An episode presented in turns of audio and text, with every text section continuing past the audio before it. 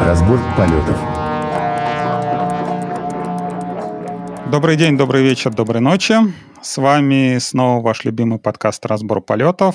И снова у нас необычный выпуск, потому что у нас опять необычные гости. А необычны они тем, что они обычные люди которые сидели в этом подкасте какое-то время, которых мы очень часто видим на всяких конференциях, которые надоедают вам своими лицами в интернете. А конкретно у нас а, представители Джукру. Привет, привет, я Леша Федоров. Привет, привет, я Кирилл Толкачев. Уже не в первый раз на этом подкасте мы оба, кажется. Да, я, наверное, раз в десятый, мне кажется. Но я даже считать не буду. Тоже прошло много. Много, много выпусков за плечами. И помимо этих двух замечательных гостей у нас есть человек, у которого тоже есть замечательная большая лычка, которая теперь работает в Яндексе и всем посылает пламенный привет. Только что-то я его не вижу. Который спит почему-то. Он, походу, отвалился. А он отвалился настроя, да. Ну ладно, человек с большой лычкой, видимо, подключится немного попозже, поэтому мы начнем э, наш разговор с... Не знаю, кого, кого лучше, наверное, спрашивать про видео? Кирилла или Алексея? Да, мы оба можем. Мы все могем, да. Там у нас у каждого, у, у каждого свой маленький персональный ад. Нет, а вообще, откуда такое увлечение видео на конференциях? Потому что, насколько я помню, всякие джокеры, джипоинты уже довольно продолжительное время и вещались в онлайне, и, по-моему, видео записывалось чуть ли не со всяких ракурсов. И тут вы решили показать, что у вас, оказывается, еще есть какое-то дополнительное видео, которое в онлайне, и чем-то оно отличается от э, видео, которое вы всегда транслируете транслировали с конференции? Ну, обычно просто э, видеотрансляция конференции – это не очень навороченная штука, потому что все-таки все внимание обычно офлайновой конференции приковано именно к самой конференции. Вот. И это все-таки именно трансляция офлайновой конференции. А тут у нас конференция в онлайне. И нужно делать круто, а нужно делать круче всех. И поэтому, конечно, очень много сил на это брошено. Потому что ежу понятно, что, ну, конечно, безусловно, у онлайн-трансляции офлайн конференции есть некоторый спрос. Но чтобы в условиях пандемии пандемии, да, и тотальной изоляции, и всеобщего онлайна, это спрос повышать, надо делать круче. Вот, собственно, и все. Так что пришлось э, с головой погружаться в эти кишочки и периодически вылезать, э, брать новую порцию воздуха, выплевывать кровавые кишки и залезать назад. Вот примерно этим и занимаемся.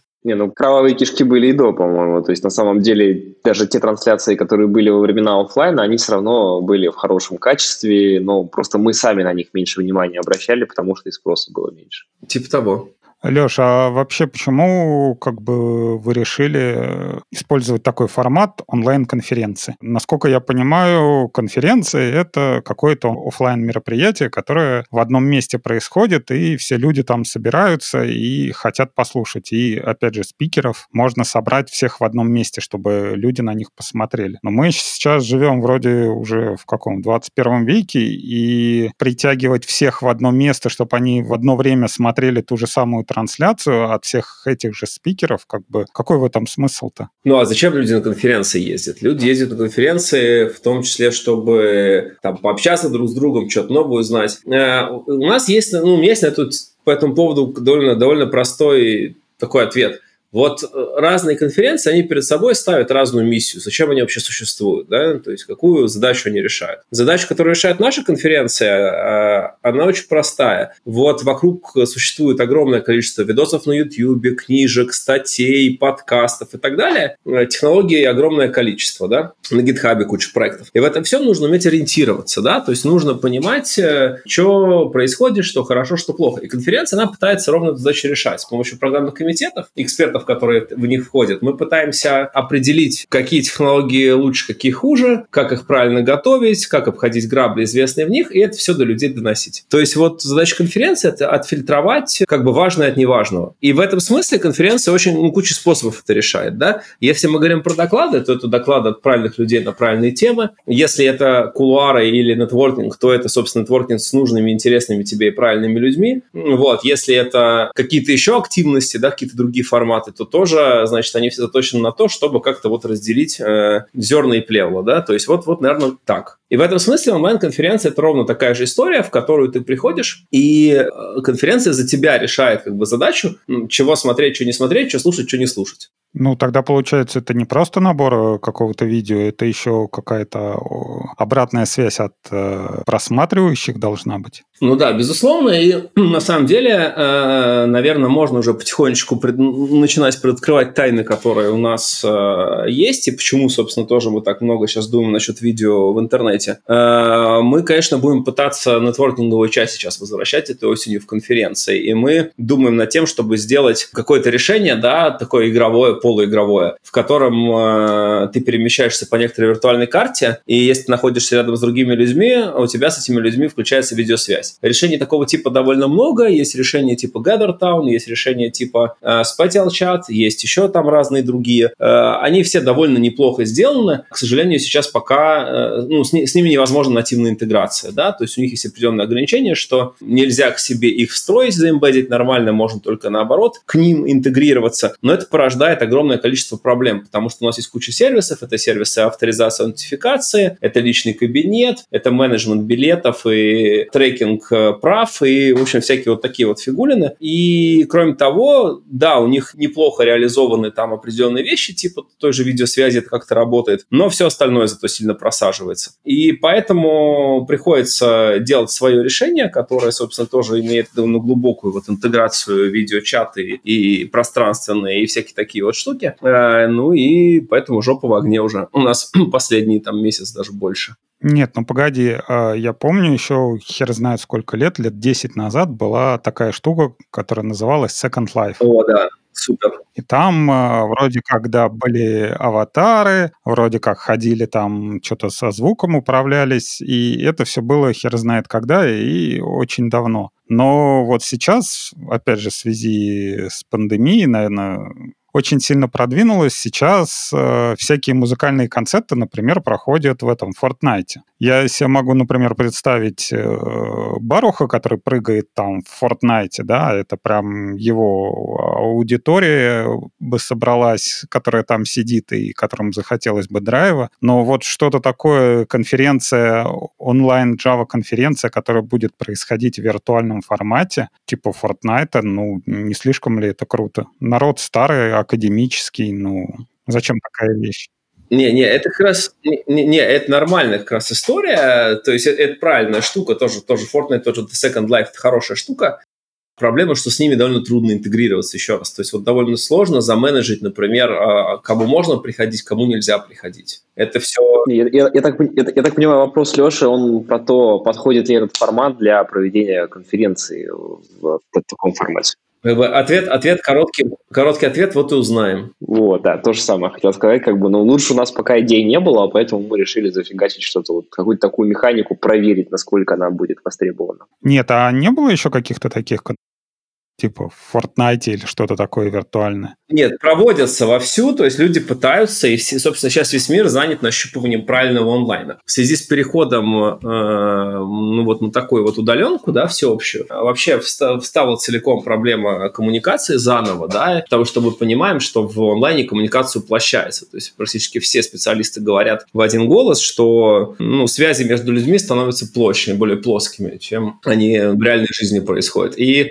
мне кажется, даже не специалисты. Мы провели вот сейчас один сезон, и мы, в принципе, это даже видели на наших пользователях какой-то мере. Ну да, но это касается не только конференции, это касается в принципе. Вот люди работали в одном кабинете, сидели, сейчас один на один митинг приходит, да, и э, получается такая ситуация, в которой, эм, ну как бы это сказать, э, все не то, да, все не то, то есть э, по-другому связи между людьми работают. И вот эту проблему сейчас все пытаются решать, пытаясь придумать какой-то там новый онлайн, да, next generation. И получается по-разному все. И, ну, как бы фокус в том, что как бы общее, общее состояние индустрии в этом месте, что все что-то пытаются сделать. Работы ведутся, проекты в этом месте всякие по разным самым направлениям развиваются. И вот где-нибудь, я думаю, через годик мы уже будем понимать э, тренды. Но сейчас очень рано говорить. Мне кажется, сейчас основная проблема в том, что вот мы, мы, мы просмотрели разные решения, даже с некоторыми, там, вот с CTO, по-моему, Гейзертауна созванивались, э, или кто он там был, я уже забыл. И CTO с PTL-чата тоже, да, со всеми. Да, CTO с PTL-чата, короче, разных сервисов, которые нам показались наиболее перспективными э, из тех, что мы нашли, конечно же. Но нету ни одного, который прям бы был, вот знаешь, прям классный. Ты его смотришь и говоришь, что, блин, это все, что, это, это то, что нужно. Лучше, соответственно, я не сделаю, это прям идеально. Нужно брать его и бросать силы на его интеграцию. Такого нету. Вот как бы они все чем-то хороши, чем-то плохи. Где-то, соответственно, очень много компромиссных решений, который непонятно тоже выстрелит или нет. Не, ну подожди, смотри. Если брать развитие технологий, да, вот мы сейчас там, заканчивается уже 2020 год. Телефон был изобретен по-моему, в конце 19 века, нет? Был там. Что-то такое. Не помню. Ну, в общем, лет сто назад. И вот, э, допустим, и вот э, прошло сто лет, и до сих пор нет такого как бы до сих пор технологии не дошли до того, что ты можешь просто поднять трубку и просто кому-то позвонить постоянно, либо связь какая-то не такая, либо не можешь найти, либо номер этот недоступен. Даже если брать вот там мобильные коммуникации, да, нету такого, что ты просто поднимаешь трубку, кому-то звонишь и разговариваешь. Постоянно там что-то а, я, я, я, я, либо абонент недоступен, либо чего-то там такое со связью. А тут, получается, вы считаете, что за год вы сможете прям какие-то такие новые технологии, да еще и с виртуальностью сделать, что все смогут это смотреть, все, все смогут подключиться, у всех все будет замечательно.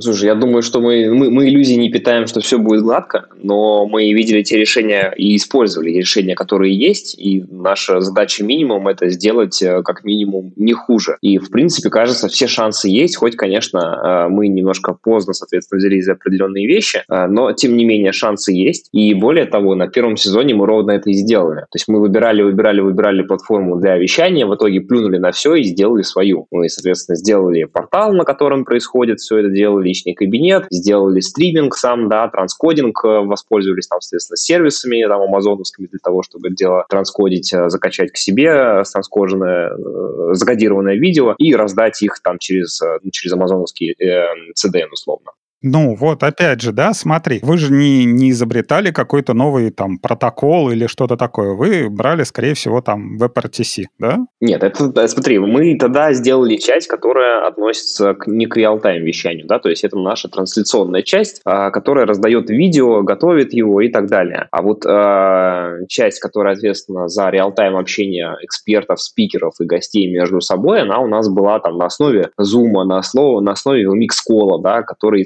соответственно, заводились в наш монтажный софт, и он уже это все дело делал. И там мы поимели некоторое количество боли, да, в виде, например, задержек, неудобности этих решений, слабой их кастомизируемости. Например, если у спикера плохой канал, да, то мы можем ему там понижать э, качество толкбека, да, то есть мы можем обратно отдавать то, как его видит слушатель конференции, там вместе, то есть уже смонтировано, да, где он, там, например, э, какой-нибудь эксперт, с которым он разговаривает, и его презентация, да, вот это в обраточку отдается, и оно может в разном качестве качестве отдаваться. Соответственно, мы можем это качество менять, но оно для всех одинаково, например, в том решении, которое мы использовали, менялось и так далее. Там очень много нюансов. Да, это, короче, довольно частная проблема, но, в общем, история в том, что сейчас, э, скажем, те решения, которые для реал-тайм видеосвязи есть в промышленных э, системах, они довольно сырые, и беда в том, что мы общались вот конкретно с ребятами, которые делают VMix, это, наверное, сейчас самый главный софтверный микшер в индустрии, да, то есть софтина, которая ставится на комп, помогает тебе делать вещание. И мы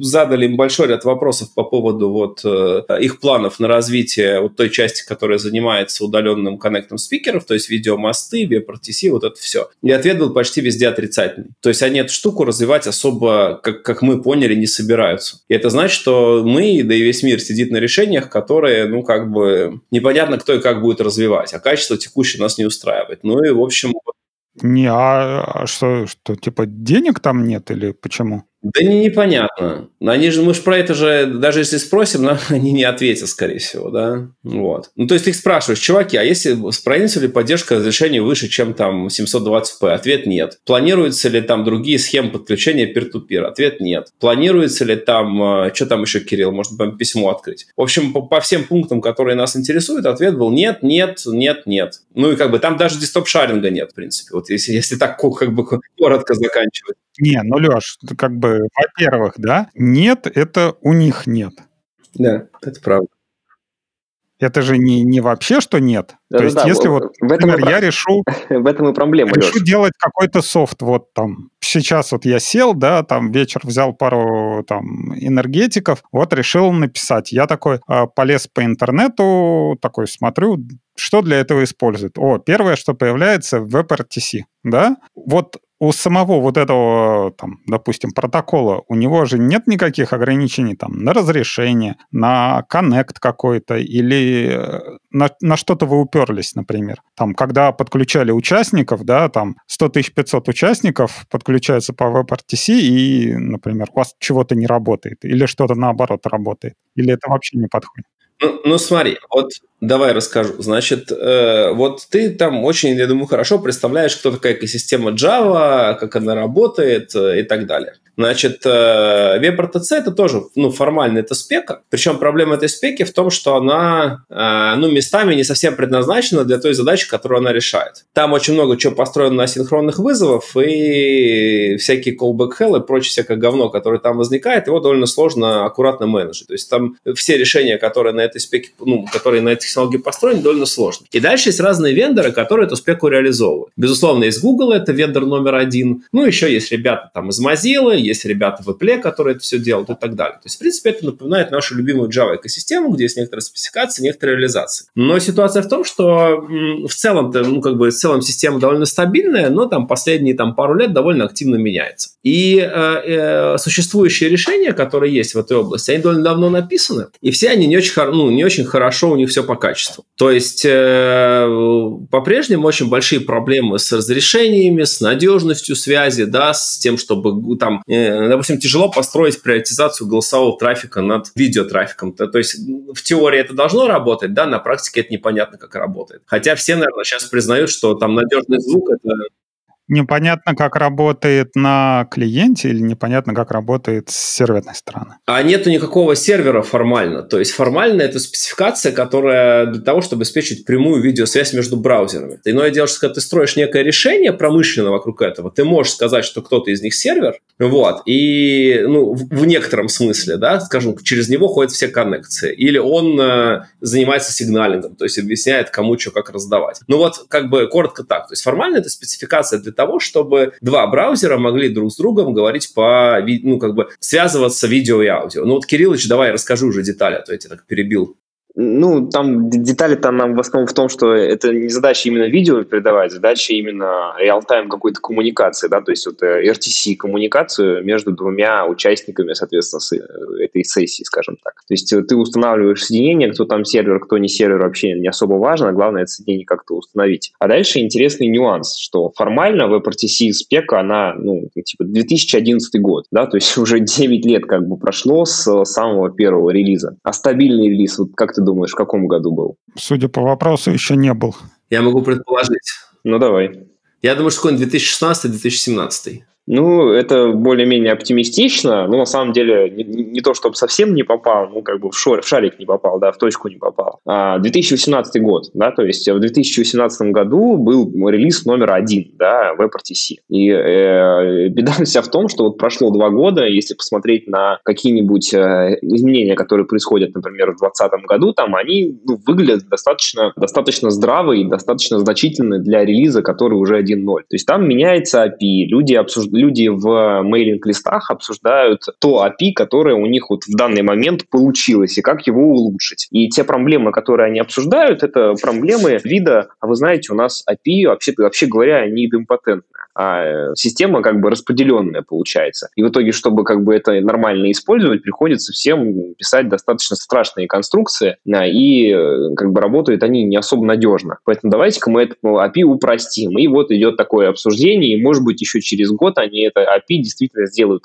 патентным, и можно будет это как-то более-менее просто вызывать. Вторая проблема действительно в том, что оно как бы в браузере в основном все синхронно работает, и тебе нужно двух участников с двух сторон каким-то образом с друг другом, скажем так, поженить, чтобы они смогли передавать какие-то данные. И в ходе, этого, в ходе этой женитьбы они должны последовательно вызвать э, некоторое э, количество, э, ну не систем колов, в общем, вызовов API в браузере, да, один и другой. То есть один сначала должен сгенерировать офер, засетить его у себя, отправить другому, другой должен засетить его как ремоут, э, как ответ того, сгенерировать на основе этого свой ответ и отправить ему. Соответственно, и вот такая вот цепочка, она туда-сюда ходит. Проблема в том, что как только у одного что-то изменяется, в реальности он должен такой процесс запустить э, перед договора, и он может как бы вклиниться в эту схему, и все как бы пойдет по пизде в этот момент, потому что э, они все не, не stateless, у них есть, у каждого коннекшена есть определенный стейт, и, в общем, все это дело синхронизирует достаточно большой геморрой. То есть API там, оно неудобное, непростое, оно постоянно улучшается, добавляются новые фичи, а те фичи, которые сейчас в спеке есть, всеми браузерами тоже поддерживаются достаточно по-разному, даже с точки зрения API, да, то есть у одного условно есть метод там get properties, у другого нету. И есть, конечно, там, ну, условно, такой, можно, можно отполифилить это и сделать так, чтобы а, примерно это во всех браузерах работало одинаково, но все равно есть дофига нюансов. Например, в мобильных браузерах ты там не покажешь два видео сразу, да, он вот показывает только одно видео максимум. Ну, ну и так далее. То есть общего решения не получается. Но хорошая новость в том, что вот из всех решений, которые есть, которые мы там смотрели, как ты говоришь, э, неужели нет ничего хорошего? Вот в одном есть одно хорошее, в другом другое хорошее. То есть там, например, в Skype и в, там, не знаю, в Teams можно экспортировать э, всех участников кола в NDI и забирать как хочешь, да. Но Skype добавляет watermark, а Teams это все делает в уебищном качестве и не дает его повышать. Соответственно, в Zoom, в Zoom там получше, но у него там иногда прыгают плитки, и, соответственно, нужно делать захват, захватывать рабочий стол, с которого ты все это дело захватываешь, и максимум 1080p на рабочий стол сам, ну, на захват рабочего стола. И, и все равно вот эти пляски с бубном, а, когда тебе нужно захватывать рабочий стол, прокидывать его в твою монтажную станцию, на которой ты это видео собираешь, ну и так далее. Короче, это не самое нативное и легко поддерживаемое решение. А, и в итоге мы понимаем, что у нас есть определенные ограничения, потому что у нас, в принципе, нету там 100-500 э, сотен людей, которые находятся в сессии одной. А с другой стороны, у нас есть понятное ограничение, что у нас есть главный говорящий спикер, есть некоторое количество экспертов а, и, в общем-то, скажем так, приемник, да, который должен принять это видео, обработать и отправить в эфир а, людям, которые это смотрят. При этом для участников разговора важно слышать друг друга реал-тайм, вот как мы сейчас с вами говорим, мы слышим там реал-тайм друг друга с минимальной задержкой. На самом деле Zencaster тоже по WebRTC работает. А, так, ладно, что-то меня а, занесло. Короче, в общем, а дальше ограничение заключается в том, что мы можем, например, соединить всех а, участников разговора с минимальной задержкой, да, там peer-to-peer, например, отдать им а, эфир с какой-то там чуть большей задержкой и выдать, соответственно, людям там уже, которые смотрят с гораздо большей задержкой, потому что там происходит трансходинг, переход через CDN и прочее. Там, ну, типа, все равно на фоне этого все задержки, которые мы получаем, они минимум. Но для комфортного разговора мы обеспечиваем задержки. Соответственно, а дальше начинаются еще интересные махинации э, вида, если человек шарит рабочий стол, то нам важнее качество, да, например, нежели FPS, да, то есть мы можем э, умно деградировать по FPS. Если он показывает код, мы там можем ему снизить до 10 FPS, но зато его код будет такой, он perfect, там все шрифты, все лигатуры будут хорошо видны. Э, в общем, для любителей, соответственно, например, задрачивать на шрифты и вообще грамотные картинки. Да для того, чтобы было все нормально видно просто, банально, и все. Ну да, то есть, э, когда ты смотришь на картинку 4К и до 1080p, ты чувствуешь разницу. Когда ты смотришь на 1080p, ты думаешь, а зачем лучше как бы? Ну, ты пока не прочувствуешь это, ты не поймешь, да, соответственно. И э, ну, это сложно сказать, что типа, а чем оно отличается. Кажется, что и так достаточно. Я, я, я сейчас, да, я сейчас историю расскажу, на самом деле, забавную. Вот была тут одна конференция, мы не будем ее имя называть, в, ма- в марте месяце. И там чувак, э, который, типа, видеостример профессионально, тем деньги зарабатывает много лет, показывал людям, как, типа, OBS настраивать. Вот ты, Леш, сейчас начнешь OBS стримишь, ты себе представляешь. Так вот, как бы, и э, он там на конференции выступал, и он же выступал там в качестве подрядчика, то есть чувака, который делал трансляцию этой конференции. И, как бы, фокус был в том, что он показывал, как работает OBS, а зрители ни хера не видели, потому потому что качество было такое низкое, что просто он говорил, там, ткнем в такую-то менюшку, выберите здесь то-то, все что-то пытается показывать, но ни хера не видно просто. То есть вот, вот что-то нажимает, а там просто месиво из э, мелких запикселенных каких-то букв, и там вообще реально ни хера не видно просто, что происходит. Уровень проблемы такой, да. Ну вот да, тут дальше важны причины. Да, типа причины, почему оно было так плохо видно. Да? У нас, вот, например, часто бывает у спикеров, например, интернет прыгает, и в этот момент тебе нужно как-то очень ловко, э, умно деградировать. То есть ты, например, сначала отрубаешь ему видео, но сохраняешь там звук по максимуму, чтобы его было слышно, и можно было переключить, например, на, э, на ведущего, который будет с ним просто вести какую-то беседу. То есть дегра... это умная деградация, в разных случаях она разная. Да? В случае с презентацией, там, не знаю, понижение до одного FPS, потому что если ты показываешь презентацию, тебе важно качество. Ну, наверное, если у тебя там а, анимашки и видео, конечно, один FPS не поможет, но, опять же, это те ручки, которые ты можешь настраивать. И, в общем, вот э, для нас эта гибкость, она такая супер важная, потому что э, у нас спикеров мало, у нас участников видеоконференции мало, но они все супер специфичные и супер важные. Причем в каждый момент времени мы можем изгаляться до такой степени, что э, если есть спикер, который вдруг почему-то сидит через мобильный интернет. А вот у нас, например, есть совершенно прекрасный Женя Борисов, который из Израиля часто он выступает, делает офигенные доклады, но вот интернет у него не очень, да, в, в, даже не в Израиле, он в какой-то своей, в каком-то своем городке маленьком, а, неподалеку от Израиля, насколько я понимаю. Но, в общем, интернет там плохой, и если начинаются проблемы, мы можем просто ему отключать э, все видеопотоки от всех людей, которые к нему приходят, отключать даже наш эфир, который мы ему показываем, и только забирать с него видео, чтобы вообще было по максимуму, чтобы не in и не out, а канал его не грузить, и его там телефону, который раздает интернет, было легко, и, и главное слышность, да?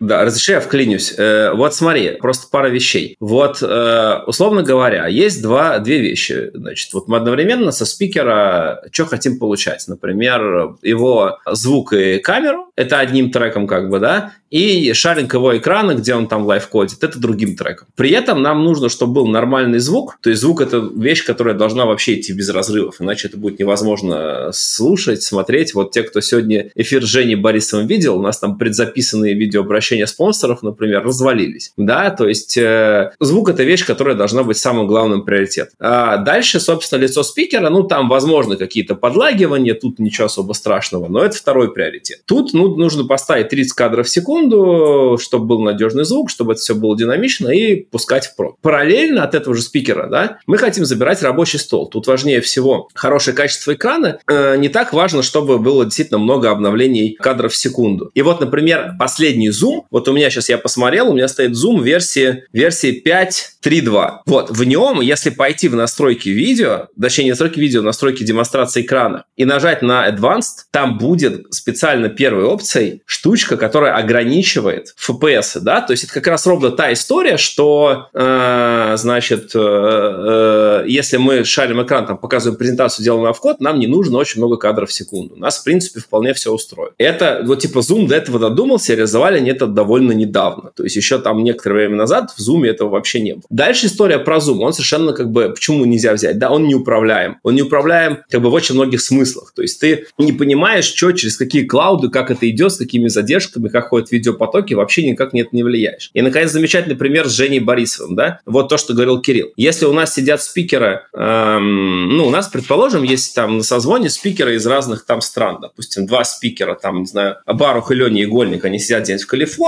Себастьян Дашнер сидит где-нибудь в Австрии или Германии, и вот мы сидим там, я не знаю, я в Питере, Кирилл в Москве. По идее, нам нужно построить какую-то связь такую, что задержка между, ну, между нами, чтобы как бы не было задержек в разговоре, чтобы задержка между любой парой людей была минимальной. Это значит, нужно напрямую направить трафик от меня к Кириллу, от меня к Баруху, от меня к Лене, от меня к Себастьяну и так далее, да, то есть сделать как бы каждый с каждым. Ну, это все хорошо, это все прекрасно, но проблема две в этом месте. Первая проблема то, что если у кого-то плохой интернет, то для того, чтобы ну, каждый скажет, чтобы работало, нужно отправлять, собственно, если у тебя N участников звонка, то каждый должен отправлять N-1 поток и принимать N-1 поток, да, от всех остальных. То есть трафик, как бы, трафика очень много становится. А если человек, допустим, на мобильном интернете, это вообще там, типа, большая проблема, исходящий мобильный трафик. Вот, поэтому начинаются всякие левые схемы, когда, например, э, каждый человек, его трафик идет на определенный, то, что можно назвать сервер, и потом через него разворачивается ко всем остальным. Да, так мы экономим на исходящем трафике, но не экономим на входящем. Ну и, в общем, много-много таких проблем. То есть Женя Борисов, да, со своим не очень хорошим мобильным интернетом, включать его в схему, когда он всем напрямую у себя бродкастит, как бы не заработает работает, просто в канал его не пролезет. И, и поэтому нам нужно вот все эти ручки как бы уметь ими очень гибко управлять. И, к сожалению, сейчас от тех сервисов, которые есть на рынке, мы такой гибкости получить не можем. Если мы не можем получить такой гибкости, то мы стопудово теряем или в надежности, или в качестве, э, или в дилей, или еще в чем-нибудь. А наша задача, соответственно, сделать такое решение, которое гибко адаптируется к любому сценарию. Вот над этим мы работаем.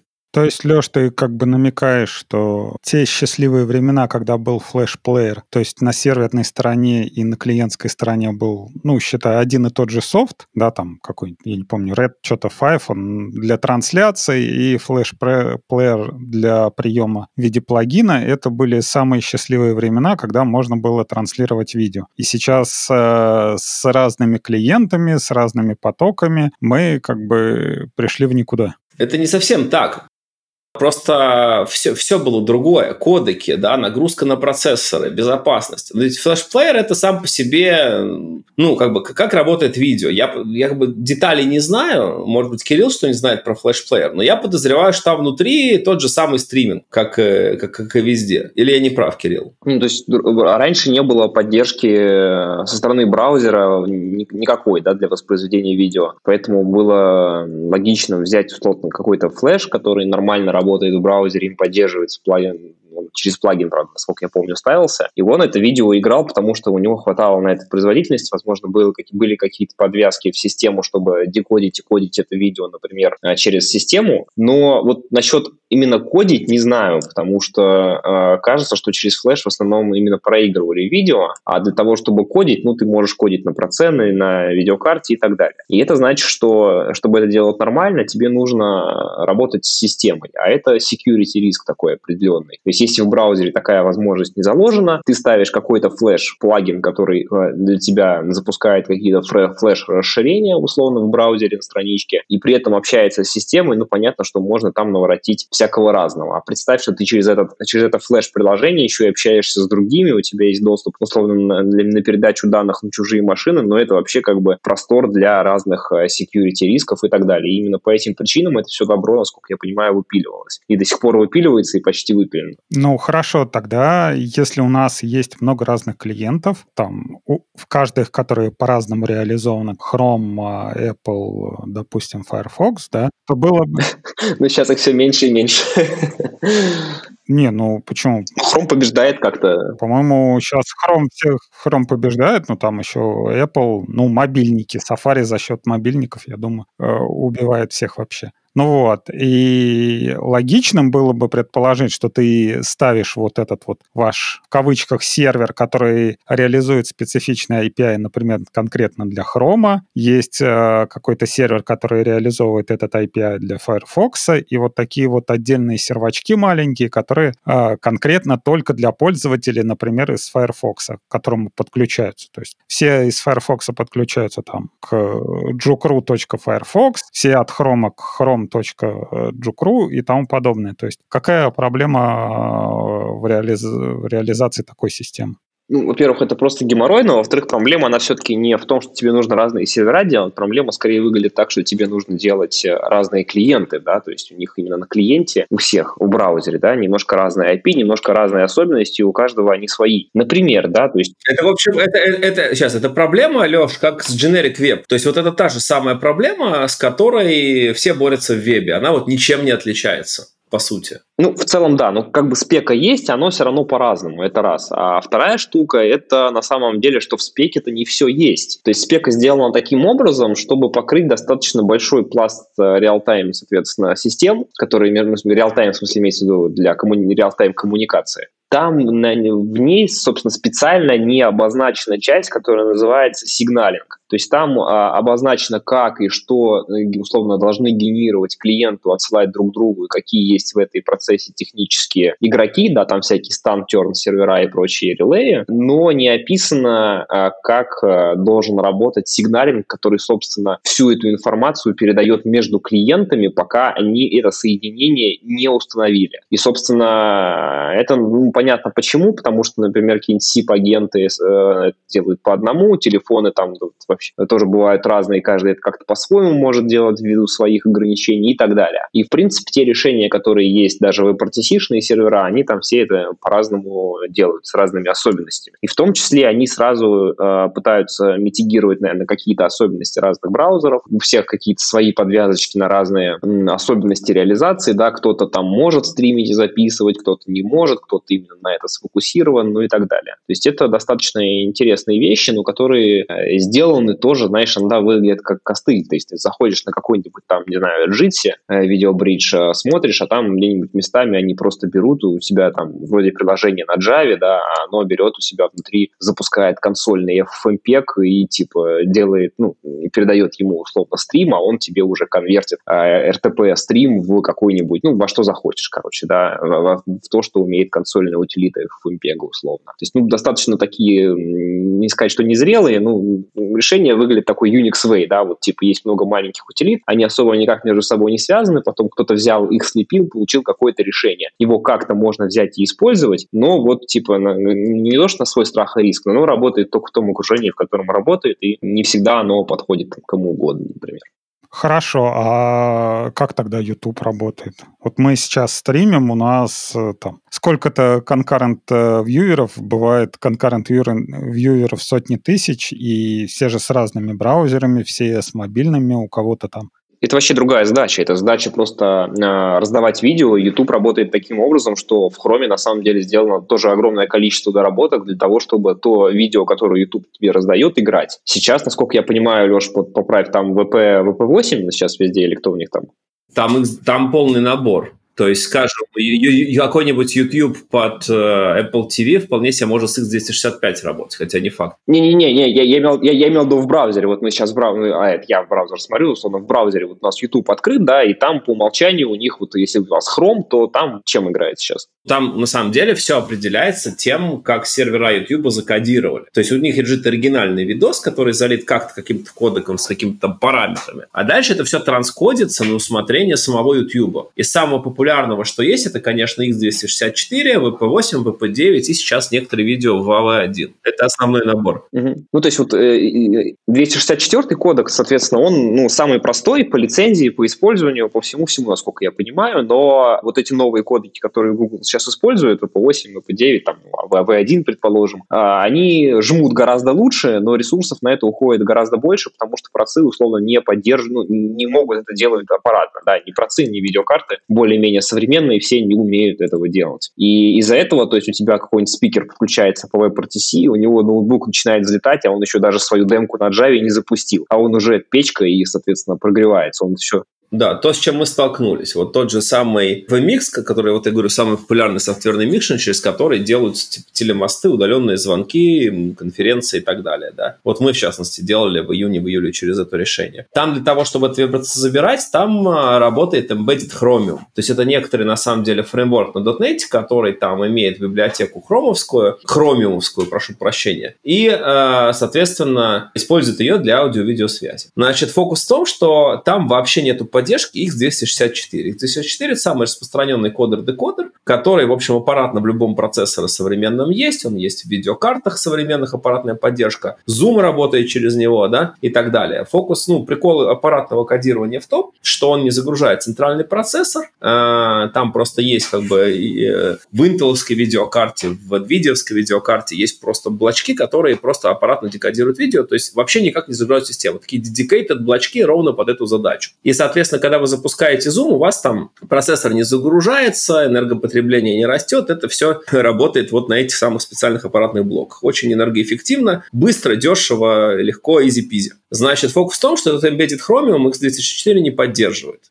он поддерживает только open source гугловый кодек VP8. Это означает, что все люди, которые на созвон приходят, вместо того, чтобы легко и быстро и дешево кодировать их защищенным кодеком, они вынуждены включать кодирование VP8. Аппаратного кодирования VP8 нормального нигде нету, поэтому эта задача ложится на CPU, на центральный процессор. И автоматически мы видим, как только, значит, спикер своего ноутбука включает, значит, это самое, подключается к нашему видеозвонку, у него сразу процессор взлетает процентов на 30, а то и на 50, вот, начинает жужжать и взлетать вместе с его ноутбуком. Вот, и памяти, и, да, Но у меня вот сейчас OBS запущено, у меня все взлетает, хотя мы транслируем одну картинку. Да, потому что у тебя, скорее всего, не настроено аппаратное кодирование видео. У тебя, скорее всего, стоит программное кодирование. Там есть Apple Software Encoder и Apple Hardware Encoder. Посмотри потом, какой у тебя выбран, и выбери hardware вот, будет сильно легче. Вот, ну то есть, да, то есть, типа, в частности, вот, ну, H264 это семейство кодеков, просто типа спека, да, как надо кодировать видео. И есть разные реализации. Есть аппаратные, есть программные. Самый известный, наверное, это X264,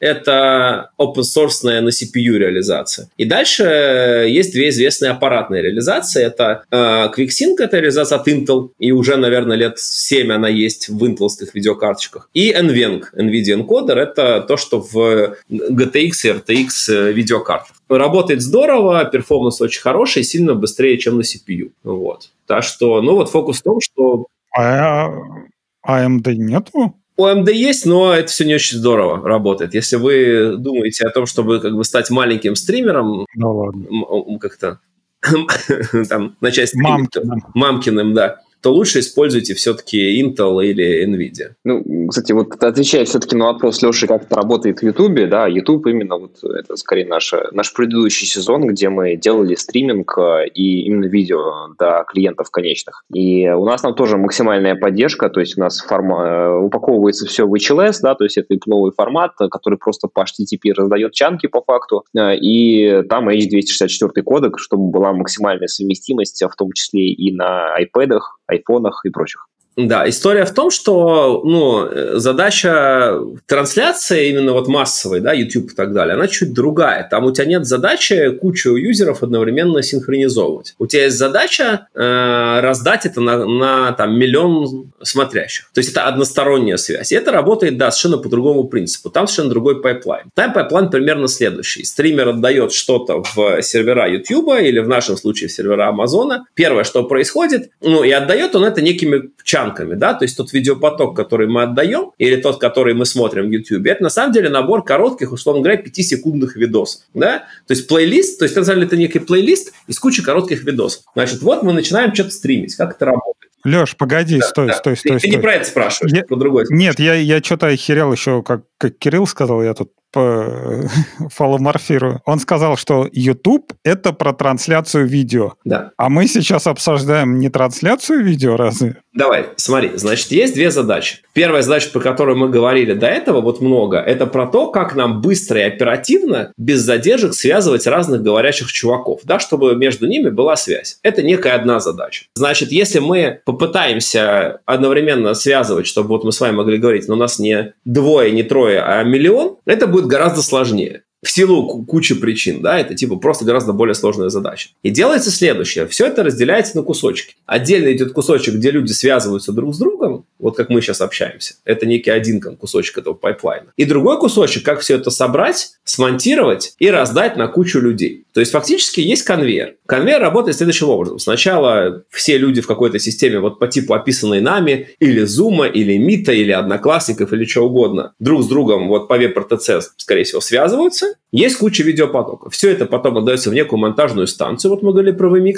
Там это все монтируется, лейауты, подкладочки там и так далее. Можно не в VMix, можно в бесплатный OBS. И отдается на какие-то сервера. Можно отдавать на YouTube, как ты сейчас делаешь. Можно отдавать как мы делаем на Amazon, и можно еще, на самом деле, на кучу других решений. Вот. Значит, все это дело приходит на YouTube, и дальше там сохраняется, просто кладется на локальный сторидж или в оперативную память. Потом происходит транскодинг. Это штука, которая эти видосы нарезает в разное качество. 360p, 720p, Full HD, 4K и так далее, и так далее. И тоже складывается по полочкам. Потом происходит э, либо JIT, либо AOT, да, либо Just in Time, либо Head of Time, все как в любимой Java. Нарезка этого всего на либо MPEG Dash, либо HLS э, форматы, для того, чтобы дальше это передавать в плееры. То есть это типа некий специальный, ну, некая спецификация, которая там описывает, вот Кирилл меня поправит, если я правильно понимаю, по description ы, плейлисты, как что откуда брать, какие бывают качества и так далее, и так далее. Ну, там просто список файлов. То, что там 1, 2, 3, 4, 5. Ну, по сути, да. Ну, типа, если это плейлист, то да. То есть все это заворачивается в определенный, как бы контейнеризуется в HLS или MPEG э,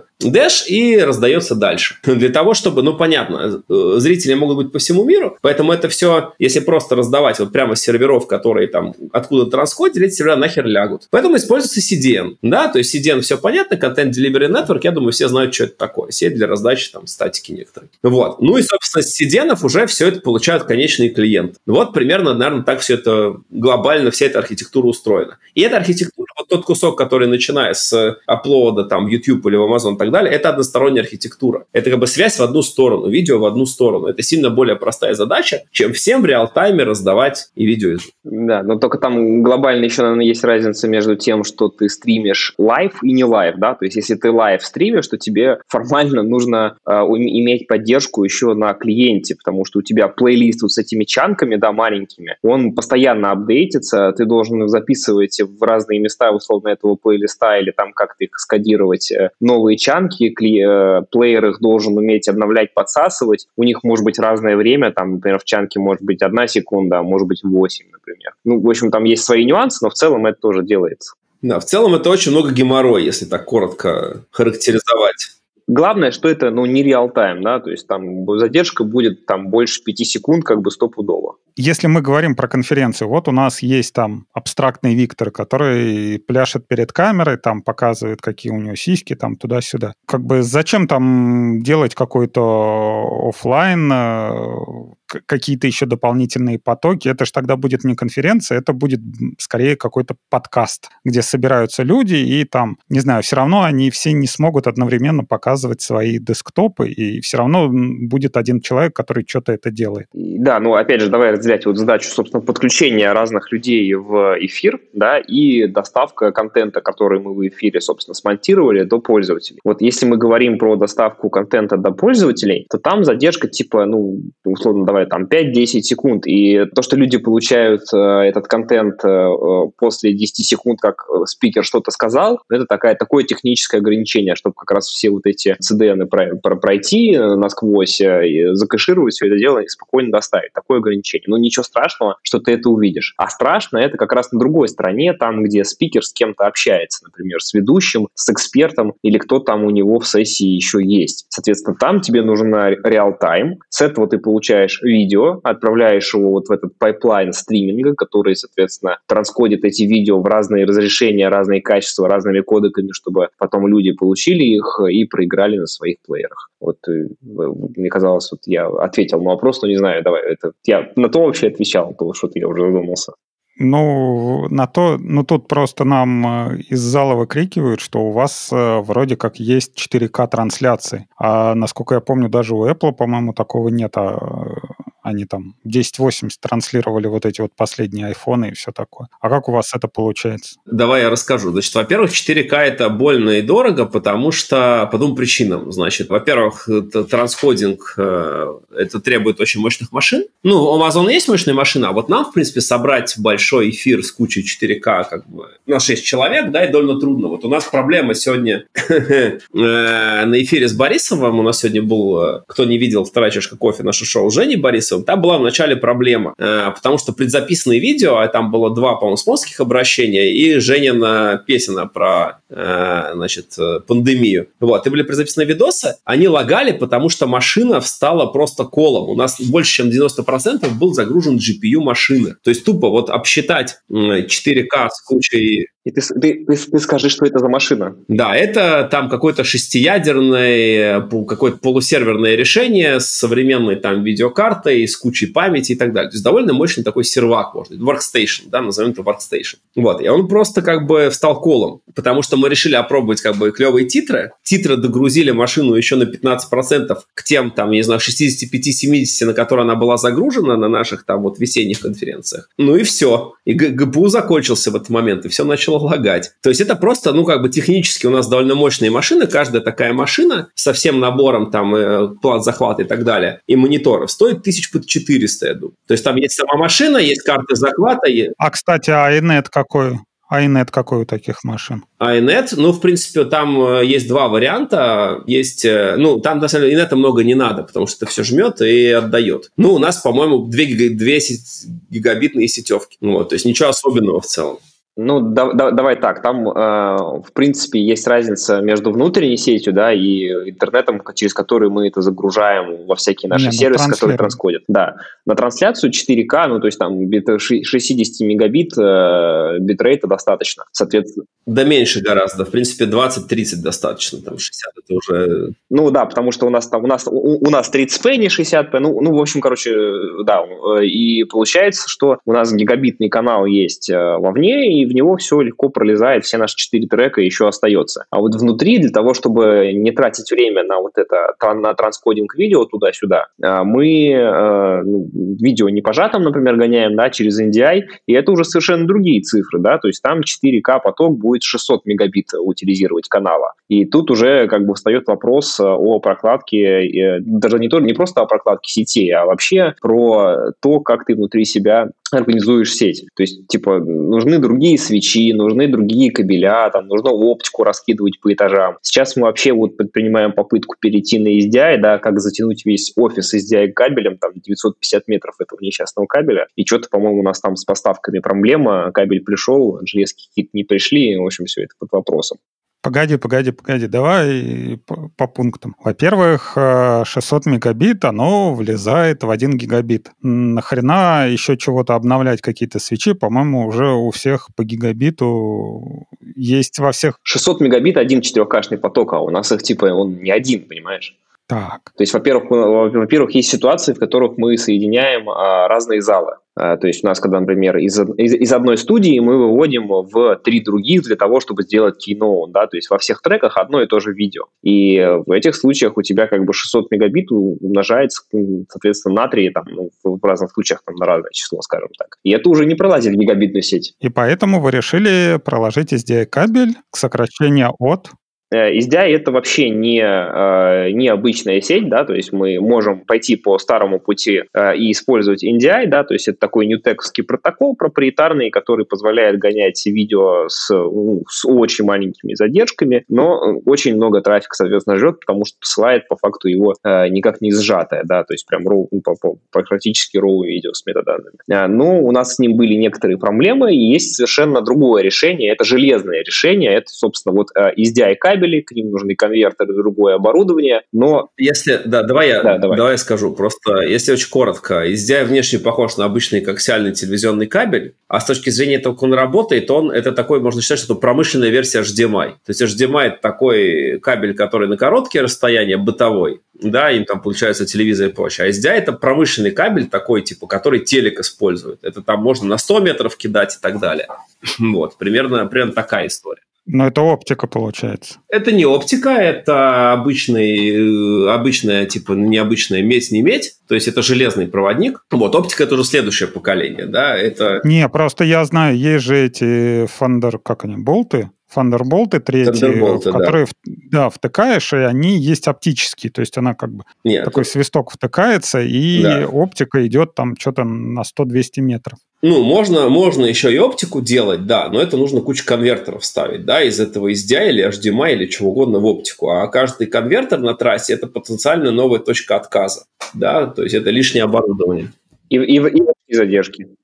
И ну, задержки нет, это все реал-тайм работает, но это прежде всего лишняя железка, которая, как бы, которая еще запитывать откуда-то надо и которая может просто созбоить. Все современные... Поэтому вы решили толстый коксил взять. Да-да-да, ну то есть все камеры поддерживают коксиал, а с точки зрения значит, этих самых, вот, э, как это в компьютере или в какой-нибудь микшер заводить софтверный, хардварный, ну, в любом случае, там либо SDI, либо HDMI, либо что-нибудь такое. Ну, то есть и на камерах, и на всех устройствах это есть, поэтому, в общем, SDI довольно разумное решение. Ну, я, я, я бы тут на самом деле резюмировал, что вот когда ты с 4К начинаешь работать, э, э, это как работать с любой технологией, которая сейчас, условно, bleeding edge. Вот ты можешь работать спокойно на 8 Java, сейчас уже даже можешь на 11 спокойно, условно, работать, но как только ты такой, а я хочу новую фичу, и вон на 17 Java не за горами. Тебе нужно скачать исходники, собрать, как бы, если нет бинарной сборки, ну и пошло пошло-поехало. Да, это совершенно другой уровень сложности. И вот 4К это условно такой же bleeding edge, в котором тебе э, ты берешь одну железку, она условно работает с 4К, там написано, что все хорошо, бабах, и, и как бы начинают всплывать различные баги просто потому, что очень мало людей эту железку вообще используют. И производитель не сталкивался раньше с таким. И вот так потихоньку по своему вот этому стриминговому пайплайну ты с этими 4К на каждом этапе ловишь различные баги, меняешь различное железо, меняешь различный софт, пока не дойдешь до какого-то рабочего решения, которое в конечном итоге нифига не дешево будет. То есть 4К это не комодити, это не дешево, и вот приходится изгаляться во всех местах. А, и я бы, наверное, вернулся к вопросу, который был, то есть там вот э, э, как-то абстрактный Виктор, как мы его называем, спрашивал, почему 4К вот в браузере э, есть у нас, но нету у того же Ютуба, в Safari имеется в виду. Вот тут, наверное, Леша любит на этот вопрос отвечать, поэтому я бы передал слово ему, почему в Safari, в Ютубе нету 4К у, у абстрактного Виктора. На самом деле история в том, что вендоры объединяются в некие консорциумы для того, чтобы свои технологии продвигать. А, история примерно следующая. Есть замечательный вот этот вот H264, про который мы говорили, но он не самый современный, и поэтому он ждет довольно много трафика. Поэтому ну, для клиента с плохим интернетом это может быть критично.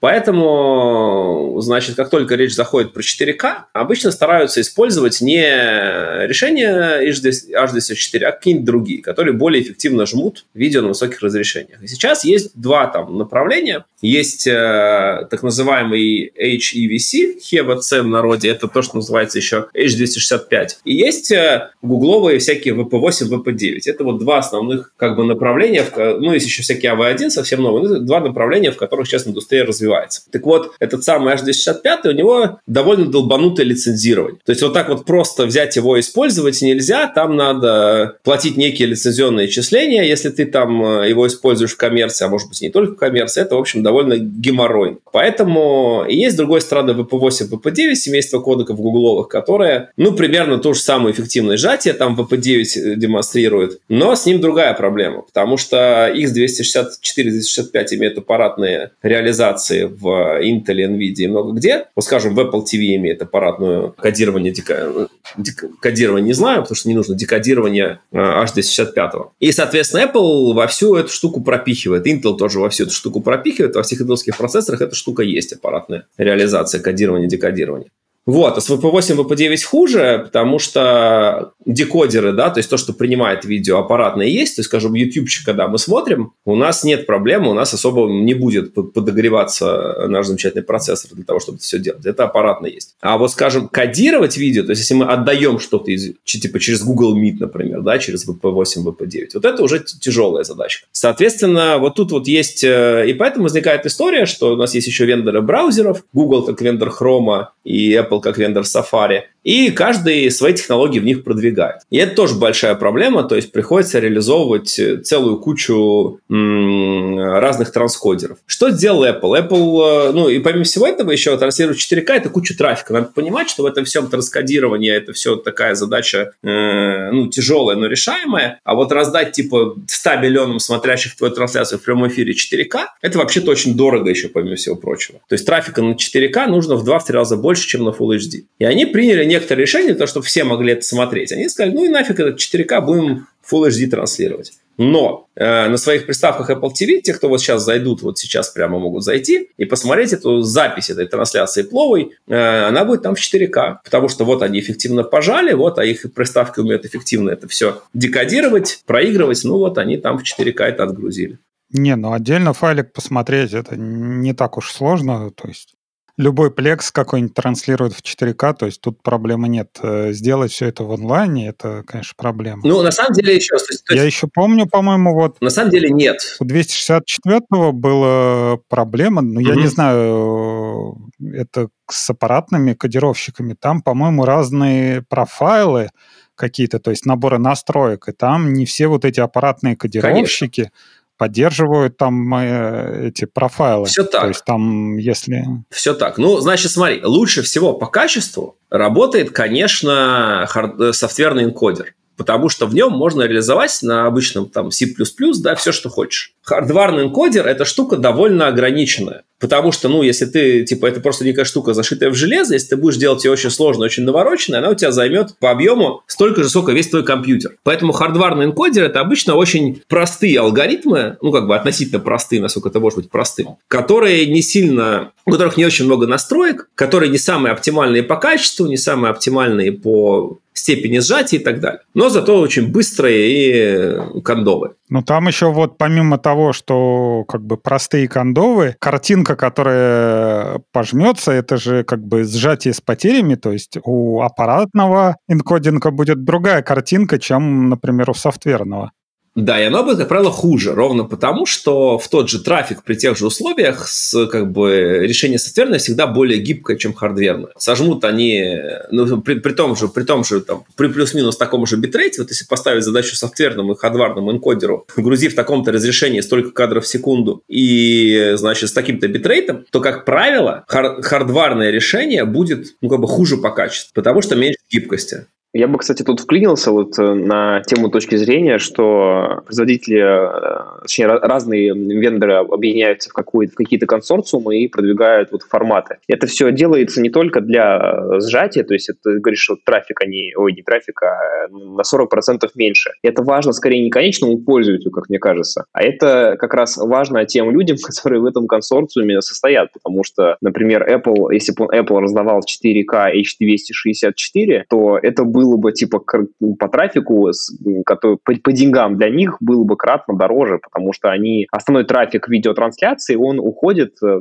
бабки улетают именно на оплату услуг CDN э, и транспортных сетей. И, соответственно, это основные косты любого сервиса, который доставляет контент. Вот мы тоже, соответственно, проводим конференцию, как бы, да, там, соответственно, проводим конференцию, тысячи долларов, соответственно, с, на, на, оплату трафика как не бывало, прям сразу, ну, как пример. Соответственно, а, если, и это у нас в прошлом сезоне был такой неполноценный 4К, в этом будет еще больше. А когда... У нас стриминг был Full HD. Да, live, live, live, да. Вот. А записи-то мы в 4К делали, да. Это ровно была проблема в том, что, во-первых, Amazon, как наше решение, не поддерживал стрим 4К, а сейчас поддерживает. Ну, это была, была часть как бы решения. А второе, что просто трафик очень дорогой. В смысле, Apple, понятно почему, что Apple, вот у Apple есть типа, как это называется, там Apple TV, видео, там так далее. Вот там есть видосики, они там стоят, не знаю, 300 рублей за покупку фильма, subscription стоит там на их там кино или что на кино они не продают, да, ну, есть всякие индексовые и прочее. Вот Apple есть типа стриминг видео, вот там сколько-то стоит его... Да, там есть деньги, там есть качество, а вот а Amazon условно, да, вот тот же AWS проводит огромную конференцию свою,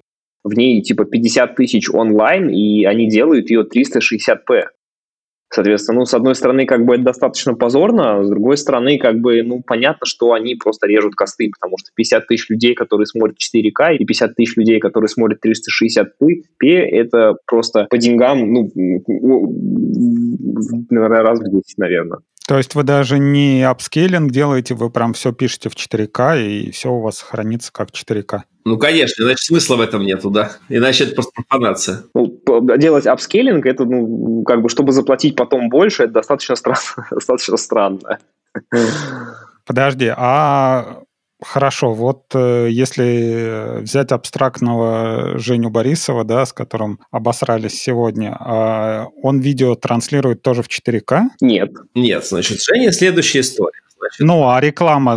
Рекламу вы 4К, потом типа его размазываете на 4К или, или как оно происходит? Нет, ну давай, Леша начал уже, давай. Давай я расскажу. Значит, Женю Борисова, значит, мы забираем э, в качестве не выше, чем HD, его видеокамеру. Да, то есть в лучшем случае, если у него хороший интернет, его видеокамера это 1280 пикселей по ширину, в ширину. Это типа нормально. Это, в принципе, если, даже если у вас там супер-пупер интернет, этого достаточно. Но дальше уже не есть его, допустим, там, не знаю, MacBook. На его MacBook э, разрешение, ну, например, у него тренажка 2560 на 1600. Ну, например. И когда мы кладем Женю слева на лейауте, а его слайды справа, у тебя получается ровно 4К по ширине. Вот для того, чтобы... То есть в идеальном, хорошем, нормальном случае это ровно 4К. Вот и все. Вот и вся история. Чтобы сделать картинку в картинке, камеру, казалось бы, в HD, э, значит, банально рабочий стол с его идеей, ну, в хорошем случае, да, если все там удачно сложится, то пиксель в пиксель. Ну, и вот мы получаем шикарную 4К картинку. Но вот для того, чтобы это все действительно работало, нам нужно проделать вот тот вот набор оптимизации и трюков, чтобы это 4К имел смысл, про который мы говорили вот, собственно, ну, там, полчаса назад всеми, со всеми этими BPRTC, оптимизациями в ту, в другую сторону. То есть, если мы правильно все это сделаем, мы получим чистую пиксель в пиксель 4К картинку, и мы к этому и стремимся. Хорошо. А если взять э, какие-нибудь другие решения, ну вот типа Zencaster, да,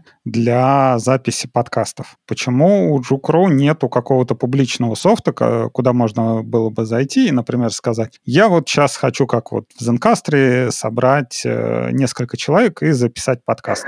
Плюс, например, нажать э, кнопочку, да, я вот хочу с видео. И вот получился у нас такая замечательная система, которую можно использовать не только во время конференции, а, например, можно использовать и в, другое, в другое время. Ну да, это следующий большой, как бы, большой пласт работ. Значит, что у нас есть сейчас? Сейчас у нас есть решение поверх Амазона, которое, ну, типа, довольно неплохо раздает э, видео по миру. Э, там есть прекрасный плеер, отличные ребята сделали, Коля Молчанов, Леша Соляник и так далее. Э, есть эта штука вся интегрируется, ну, в нашем случае там еще со всякими расписаниями и прочими разными штуками. Итого, у нас есть штука, которая стримит видео и хороший плеер, который это все умеет показывать. Сейчас Кирилл с Севой работают над э, вот фронтовой частью, где спикеры собираются вместе и в реал-тайме общаются, и там есть шаринг экрана, и есть куча оптимизаций и там настроек, про которые мы говорили. Это вторая большая часть решения. Для того, чтобы это превратить в некий сервис вот для стриминга, не хватает еще двух частей. Во-первых, не хватает микшера. Сейчас мы микшем через там VMix,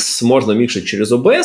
Нужно сделать некий облачный микшер. Вот есть всякие решения типа эм, StreamYard, по-моему, и так далее, которые всякие картинки в картинке и прочее умеют собирать. Это следующий кусок, которого не хватает. Вот как только этот кусок появляется... Это видеомикшер или аудиомикшер? Это видеомикшер. Это аудио-видеомикшер, если быть более точным, да? Это штука, которая тебе, типа, ты все сидишь там в некой хостовой админской консольке и говоришь, а теперь Леша над Кириллом, а теперь Кирилла над э, Лешей. Ну вот как-то так. А теперь выведи на full screen, а теперь скомбинируй так. Это как бы видеомикшер. А теперь какую-нибудь заставку открути нашего подкаста и нашего там видеокаста, да? Это та, та часть, которую потом надо будет делать, которой сейчас нет. И для того, чтобы теперь все это как сервис заводилось, всю эту херню вместе нужно завернуть в некую облачную инфраструктуру, сделать там биллинг, сделать там э, всякие кабинеты, права доступа, админки и прочее, прочее, чтобы все это работало без нас. То есть хочется сделать сервис, который человек приходит, говорит, окей, я там регистрируюсь, плачу денежку сюда, хочу транслировать так-то, у меня будет столько-то людей, такие-то картиночки подгрузить, так-то коннектить, все понеслось. Вот как бы,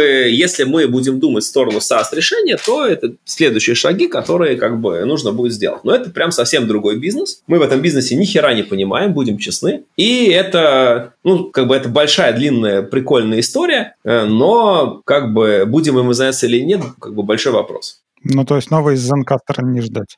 Если, если, если говорить просто ждать или не ждать, мы сейчас по факту делаем это для себя, прощупываем почву, получаем экспертизу, а дальше уже э, как-то будем смотреть, как продуктивизировать эту историю для того, чтобы делать какой-то, возможно, публичный сервис, если это нам покажется интересным и потенциально перспективным. Да, что происходило летом? Операционно клиенты посмотрели нашу онлайн-конференцию и сказали, блин, у вас так круто, у вас отличное качество, тоже хотим, сделайте нам. Значит, мы такие, ну давайте, и выставляем им счетчик. А для того, чтобы там был, ну, клевый клевый видос, там нужно монтажер, продюсер эфира, ассистент, который всех людей выводит и трекает, инженер эфирный, э, несколько треков, связь всего этого говна друг с другом. И, в общем, мы выставляли ценники, которые числялись, ну, типа, сотни тысяч рублей за трек в день. Ну, и, типа, нормальный ценник, который мы клиенту могли выставить, это реально как бы не шутка. Это, типа, там, например, миллион рублей в день. Ну, просто за три трека и там с какой-то еще предварительной настройкой работы. Почему? Потому что мы сейчас работаем, там, условно говоря, как ООН на общей системе налогообложения, платим в белую, НДС, э, пенсионные, страховые, прочие, на, там, сборы, налоги, все дела. Это тупо дорого. Люди, которые, значит, просто, ну, типа вот стримеры, да, которые вот компании, которые просто вот на этом рынке есть, это ИП,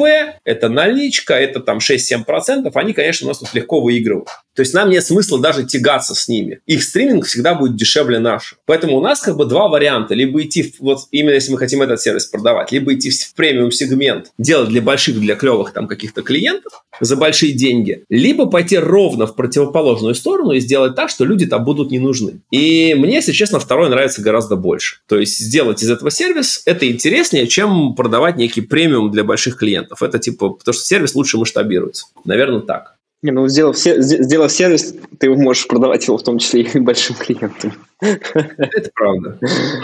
Нет, а насколько вот такой вот большой рынок? То есть, э, если делать, например, для клиента, да, допустим, три трека, это, я так понимаю, постоянно, ну, сколько там, часов шесть должны люди выступать. Ну, я себе могу представить айтишные конференции, а какие-то другие. То есть, все конференции, которые происходят, их можно загнать в такой формат, там, не знаю, какой-нибудь там, молоководство и земледелие, там, три трека, да, вот мы готовы показывать, рассказывать, да, или это конкретно конкретно только для айтишных каких-то конференций, то есть рынок гораздо меньше, чем мы думаем. Не знаю, мне кажется, ну, у нас, э, значит, к нам, конечно, прежде всего был спрос со стороны наших айтишных как бы клиентов, но я, конечно, думаю, что, э, ну, то есть это основное, то есть вот там, не знаю, к нам пришло, допустим, компании 15 с такими запросами за там июль-август, да, э, Э, ну, из них, наверное, там 13, скажем, были айтишными, остальные были, там, нашли нас в интернете просто, да, или там спрашивали через друзей знакомых, там приходили какие-то газмяс компании, да, приходили телекомы, приходили, кто-то там еще, господи, бог вспомнить, приходил. Ну, в общем, я уже не... Омский мясокомбинат, да.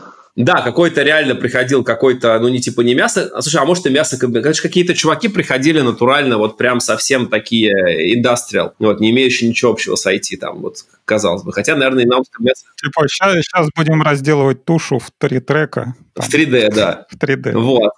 Э, да, в 4К. Э, соответственно, ну, типа, очень разные чуваки. Но они все говорят, что, типа, когда мы выставляем ценник, говорят, слушайте, а нам, типа, там в три раза дешевле все обещают, что это вы такие дорогие. И это, в принципе, очень разумный упрек, он по делу. Но просто мы в силу вот наших особенностей даже не пытаемся быть дешевым. Потому что тот, кто захочет быть дешевле, он всегда будет дешевле. И мы вот решили сосредоточиться на вообще других вещах. Ну, да-да, я бы еще, наверное, подытожил, что все-таки эта идея пришла не просто так. Мы же тоже искали платформу, на которой можно будет сделать. Мы смотрели различные сервисы, будь то Hopin, там, Pine и прочие сервисы. И э, некоторые из них, они, когда мы их смотрели, вообще были в стадии разработки. И, в общем-то, мы, пообщавшись со всеми этими ребятами, не выбрали никого и сделали свою платформу. И сейчас мы видим, как они все работают, и мы понимаем, что, наверное, это было правильное решение. И с тем, что мы делаем сейчас, это вот примерно такая же история. Нам все равно это нужно сделать, чтобы удовлетворить собственным критериям э, качества и функциональности, а уже потом мы будем думать, а, как это,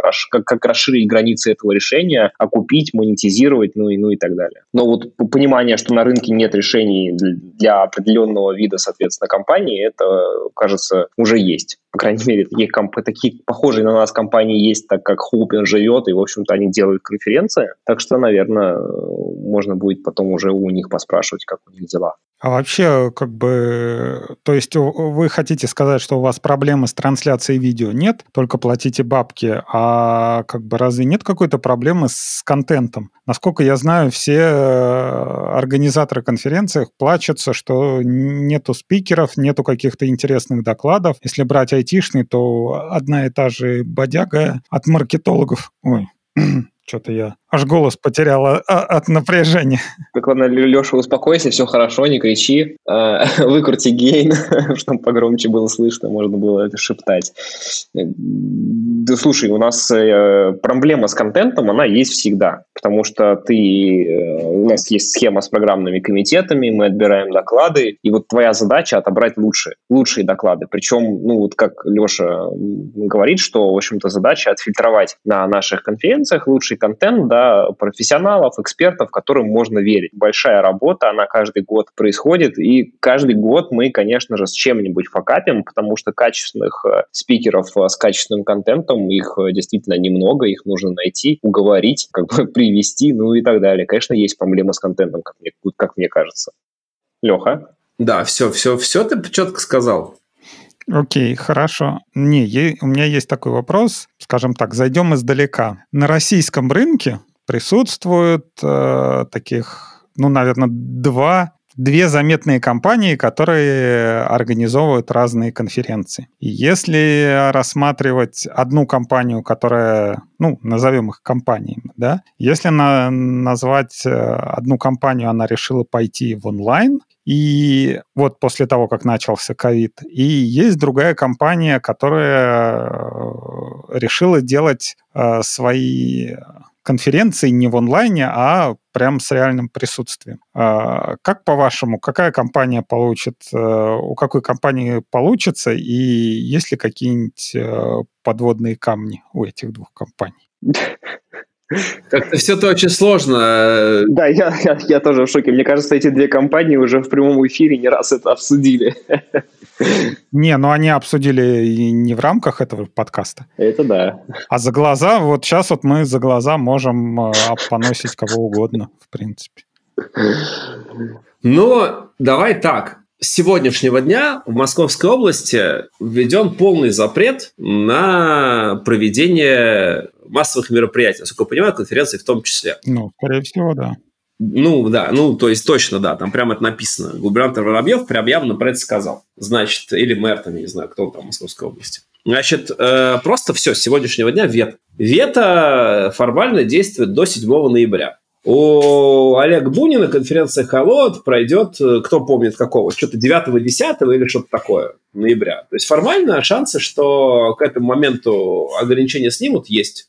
Что будет на самом деле, никто не знает. Снимут, не снимут. Вот как бы Олег сейчас в тяжелой ситуации сидит, думает, что делает, э, как бы переносить, не переносить. Значит, это вот у него сейчас главная боль в этом месте. Почему мы приняли решение проводить конференции в онлайне? Очень просто, потому что у нас нет этой головной боли. Значит, мы делаем... Э, у нас как бы ситуация, может быть, финансово, наверное, мы не, не, не в такой хорошей ситуации, как были в случае с офлайном, потому что онлайн продается меньше и стоит дешевле и продается меньше. Но зато у нас есть определенность с датами, у нас нету переносов, у нас в этом месте риск, ну как бы вот именно вот эти риски, они не, э, ну, как бы заменеджены, да. Мы вот эти всевозможные отмены, заражения и прочее захандлили просто переходом полным в онлайн. Олег решил провести конференции в офлайне, ну и поимел от этого ну, соответствующие проблемы. Эти риски как бы сейчас серьезно рискуют выстрелить. Ну и все, это просто два разных менеджерских управленческих решения, и как бы рассудим постфактум, какое из них было более верное. Но в целом, э, знаешь, есть такое, такая штука, которая называется аксиома Эскобара. Знаешь, да, что это такое? Знаю, сейчас не сформулирую. Ну, история следующая. Значит, шел 20 лет назад в городе, по-моему, Харькове какой-то рок-фестиваль. И там был, естественно, обдолбанный какой-то музыкант местный, его звали Эскобар, которого журналистка местного телеканала попросила сравнить, э, значит, э, фестиваль вот текущий, на котором мы находились, с каким-то предыдущим фестивалем, где он выступал. И человек ответил, как бы, Эскобар это примерно следующее, значит, цитирую дословно. «Что то говно, что то говно, и вообще все такое говно, что я ее маму в рот ебал». Значит, если переводить это, вот эта штука называется аксиома Эскобара. Если переводить на русский язык, это означает, что что онлайн, что офлайн, сейчас ситуация такая, что никто не знает, как правильно, и вообще ни тем, ни другим не здорово. Вот и все. У нас свои проблемы, у Олега свои проблемы, но ну, в обоих случаях, что в онлайне, что в офлайне, куча проблем. Вот и все. А вообще, ты можешь сказать в процентах, насколько упали доходы после вот этого, после ковида? Ну, доходы упали раза в 4, а прибыль упала раза в 2. Я думаю, что примерно так. Ну, то есть, смотри, билеты стоят в два раза дешевле, э, соответственно, маржинальность сильно выше, да, то есть мы раньше тратили на всякие хорика, да, отели, тревелы, э, еда, аренда помещений, оборудование и прочее. Сейчас мы тратим вот, ну, на инфраструктуру нашу, на трафик и на всякие такие штуки. Э, выросли косты на разработку. Разработки, ну, разработчики, программисты – это дорого, особенно для ивентной организации. У нас сейчас их количество увеличилось кратности в связи с тем, что надо делать онлайн. Э, и это очень, ну, очень дорого для нас. И э, количество участников в первом полугодии у нас упало. Ну, смотри, э, у нас в первом полугодии 2019 года было примерно 5000 участников с платными билетами. Мы планировали на первое полугодие 2020 года 7 тысяч э, участников. То есть мы планировали процентов на 40 вырасти. У нас под это PXZ Крокусы всякие, CMT и прочие там большие экспоформы. Значит, э, в реальности мы вместо 7 тысяч планируемых, да, показали 3,5. То есть можно сказать, что мы провалились два раза по отношению к плану и в полтора раза по отношению к прошлому году. Чего будет как бы сейчас, чего будет вот во втором полугодии, пока непонятно, потому что онлайн есть такой эффект, что он продается в самом конце. То есть мы точно понимаем, что вот у нас сейчас типа там не очень много билетов продано, мы точно понимаем, что их будет больше и, скорее всего, кратно больше, но вот сколько именно, м-м, непонятно. Я думаю, что где-то там разброс сейчас, я думаю, что где-то от двух с половиной до пяти тысяч. И это очень существенно для нас, потому что, ну, если считать, что средняя цена билета, ну, предположим, предположим, там, не знаю, 25 тысяч, как что среднее между корпоративным и персональным билетом, да, то вот ты умножаешь это там на 2,5 тысячи, про которые мы говорим, и это там 60 миллионов рублей разброса. Это колоссальные деньги. Поэтому вот вообще непонятно, чем все, чем, вся эта история закончится, да, наша 2020 года. Вот посмотрим. Не, ну здесь опять же не в том смысле, что э, денег вообще нет. То есть э, Вернее, например, одна сторона выиграла, другая полностью проиграла. То есть, если вы, например, ушли в онлайн, но, опять же, потеряли затратами, ну, вернее, у вас э, ниже затраты, но, опять же, продажи билетов ниже, да, то вы там получили какую-то сумму, да. Олег тоже со своей стороны получил там в офлайне, не знаю, у него может быть офлайн как э, продажа билетов, так в офлайн он может организовать там, допустим, трансляцию, да, то есть привести спикеров, да, которые будут просто на трибуне э, стоять, да, и показываться видео, то есть как-то более-менее он может все это отбить, какие-то дополнительные затраты понести, ну, там, хрен его знает, кто из вас выплывет, да, мы потом встретимся через год. Ну, все так, конечно. Но у вас же появился еще один дополнительный риск, это то, что вы стали софтверной компанией. То есть... Э, но мы еще не стали софтверной компанией, мы пока все еще конференционная компания. Как это? Да. Но у нас есть как бы направление, вот мы думаем, если вот как бы мы будем продуктизировать вот все то, о чем мы говорим, то мы будем софтверной компанией. Но пока что мы, конечно, конференционная компания, мы никакая не софтверная. Ну, потому что как бы у людей там, скажем, ну, хорошо, не у людей, у меня, когда я слышу Джукру, сразу всплывают, а, метапчики, там, конференции, там что-то такое. И когда, например, я узнал, что Кирилл там стал CTO или, или кто? CIO? CIO, да да. CIO в Juke.ru, а там еще каких-то нанимаете разработчиков, которые чего-то делают, то это для меня ну, звучало как реально какой-нибудь омский мясокомбинат теперь нанимает программистов э, в разработку. И ты говоришь, что у вас еще не прошла вот эта вот модификация, что вы еще не стали из э, конференционной компании, стали э, там айтишной какой-то разработческой, да? Ну, конечно, да. То есть как организовывалась команда? Она организовывалась вокруг, там, не знаю, какого-то лидера, вы как-то набирали там, допустим, решали, что давайте мы будем разрабатывать на этом, или давайте мы привлечем, например, аутсорсеров, да, давайте где-нибудь в Рязани наберем там, не знаю, в, Люксо,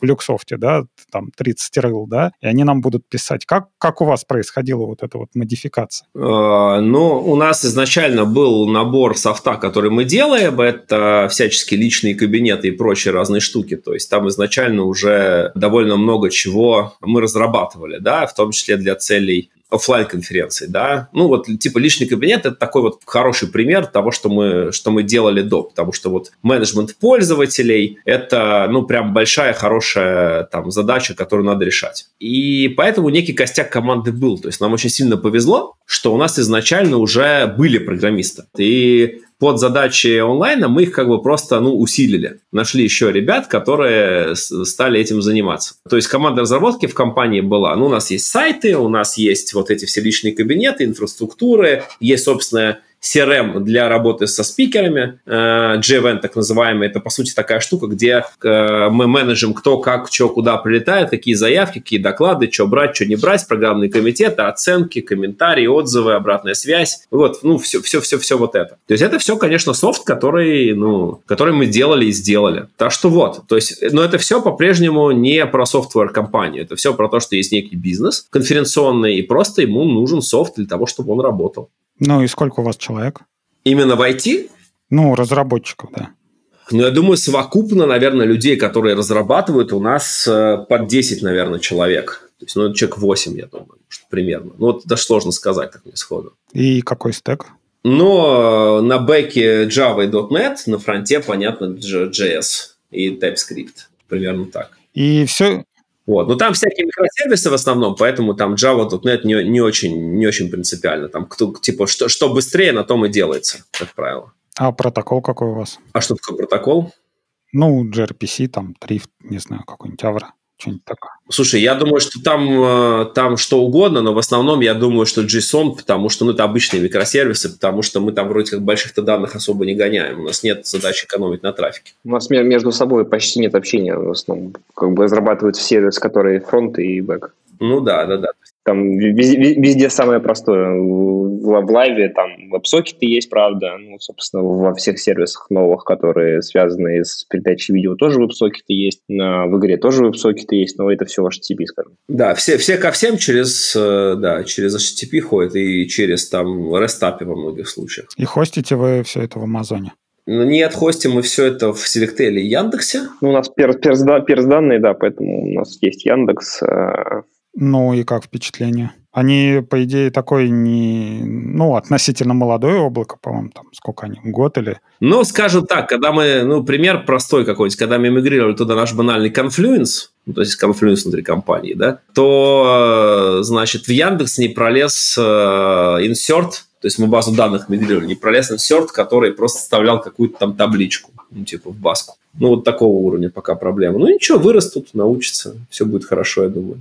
Не, ну у меня просто как бы от общения с ВС складывается впечатление, что такое как из говна и палок все там сделано и работает кое-как и кое-где. Хотелось узнать у людей, которые более подробно общаются с Яндексовым клаудом, как бы впечатление от использования. Ну, я бы сказал, что с хорошие впечатления от ТВС, а от Яндекс Клауда, ну, они вроде как работают, но они довольно дорогие, что, на мой взгляд, довольно люто, потому что я что-то, ну, по качеству там пока что, ну, на мой вкус есть проблемки. Но посмотрим, увидим, как говорится, что, что будет. В целом, э, Amazon пока, мне кажется, более зрелый и стабильный. Может быть, он из говна и палок, я тут вот некомпетентен, наверное, про это говорить. Но в, в плане уровня зрелости, в плане того, насколько ты можешь автоматически все делать без использования людей, э, сильно лучше, да? У Яндекса пока многое зависит от того, ну, там, типа, много общения с техподдержкой по, по тем или иным причинам. В Амазоне с техподдержкой значительно меньше приходится общаться. Что говорит, конечно, про уровень зрелости. Окей, а ты принес вообще какие-нибудь подарки нам? Ну, промокодик будет. А на что? Рассказывай, сколько, на что? Ну, будет промокод на все наши конференции, он будет давать какую-то скидочку. Какой именно промокод, я вот сейчас сию секунду не скажу. Надо будет потом, когда выйдет подкаст уже опубликован в записи, мы в шоу-ноты непременно его положим. Ну, там что-нибудь со словом ну, я думаю, там и ссылку на конференции, и промокод мы положим и напишем, сколько чего отдаем. Да, да, да, да, да, да, да. Просто как бы у нас процедура получения промокода, это мы идем в саппорт, и саппорт все заводит, там виджеты всякие, чтобы на всех конференциях это работало. Это целая как бы процедура. Вот я им запрос уже написал, но они еще ничего не выдали. Так что будет промокодик обязательно, как только подкаст будет уже в записи опубликован. Ну, вроде мы все обсудили. Да, Леш, спасибо тебе огромное. Было дико приятно тебя послушать. Жалко, что у нас голодный не смог подключиться. Он, кстати, так и не ответил, что там у него случилось. Ну да, видимо, и нет отвалился. Я ему тоже написал. Видимо, что-то нет отвалился, да. Но, в общем, мы ему, пользуясь случаем, передаем большой привет, и пусть поправляется, потому что мы знаем, что там приболел в какой-то момент, кашлял. Ну, дай бог ему всего самого лучшего. Я думаю, в связи с эпидемиологической ситуацией мы всем нашим слушателям можем пожелать здоровья Однозначно. И чтобы они не болели, и никто не болел из их близких. Поэтому, я думаю, мы будем на сегодня прощаться. И сегодня... А с, гол... А, с голодным будет повод еще встретиться про Яндекс и поговорить, если тебе интересно. Он же как раз там в Яндекс облаке. Ну, он послушает, я думаю, в конце и, и напишет комментарий к этому подкасту где-нибудь на Ютубе или на это, что вы все врете. Да. Ну, Яндекс Облаку мы тоже желаем успехов, да. На Яндекс Облаку мы желаем успехов, потому что, ну, в общем, очень крутая штука. Но, как бы... Денег жалко. Надеемся, что у них все будет хорошо. Но они довольно дорогие, но мы на них переезжаем просто потому, что все остальное весьма печалит. У нас последний случай, у нас вчера, кажется, да, э, наш сервис Selectel просто перестал отвечать на всякие управляющие запросы, типа у него админская консолька не грузится. И мы даже его рестартить боимся, потому что у нас там GitLab, у нас там какие-то там сервисы типа личного кабинета, и мы ни хера не можем сделать. Личный кабинет уже уехал, по-моему. Ну да, и в общем там люди занимаются тем, что натурально все мигрируют сейчас в Яндекс. Uh, у нас там Кубер развернут, uh, менеджер Яндекс Погоди, ты говоришь, вчера админская консолька упала, и до сих пор она не поднимается? Ну, то есть ее боятся перезагружать. То есть просто там идея такая, что если мы ее перезагрузим, и там что-нибудь, не дай бог, не рестартанет, то мы останемся без кучи сервисов. Это, там, там просто и в-сфера установлена, и, соответственно, и SXI перестал отвечать с такими симптомами, что кажется, что перезагружать его достаточно очково. Поэтому, так как все планы миграции были, решили просто их ускорить и в срочном порядке смигрировать. Отличная реклама для Selectel. Я думаю, они тоже нам напишут что-нибудь в комментариях на это. А, ну ладно. В нашей виртуальной студии был Алексей Федоров. Да, всем Java, пацаны и девчонки. Кирилл Толкачев. Да-да, всем пока. Пишите подкасты, сидите дома и не болейте. И ходите на конференции, да. И приходите на конференции, как я мог забыть. Промокоды будут, будут в конце. А вам разве не придумали как, какой-то новый слоган? Не приходите, а типа смотрите наши конференции. Так у нас это все под офлайн косит, у нас там будет игра, можно будет ходить, я надеюсь, если все, если все хорошо сложится. Будут ходить. все правильно. Как это, доктора я, доктора я буду ходить, да, только если под себя, а буду плавать. Но если будете много ходить. Так и у вас. Приходите к ним на конференцию. Приплывайте. Ладно, всем пока. Пишите комментарии на сайте «Разбор полетов». Становитесь нашими патронами на Патреоне. Э, смотрите нас на Ютубе. Всем спасибо, всем пока. Пока-пока. Разбор полетов.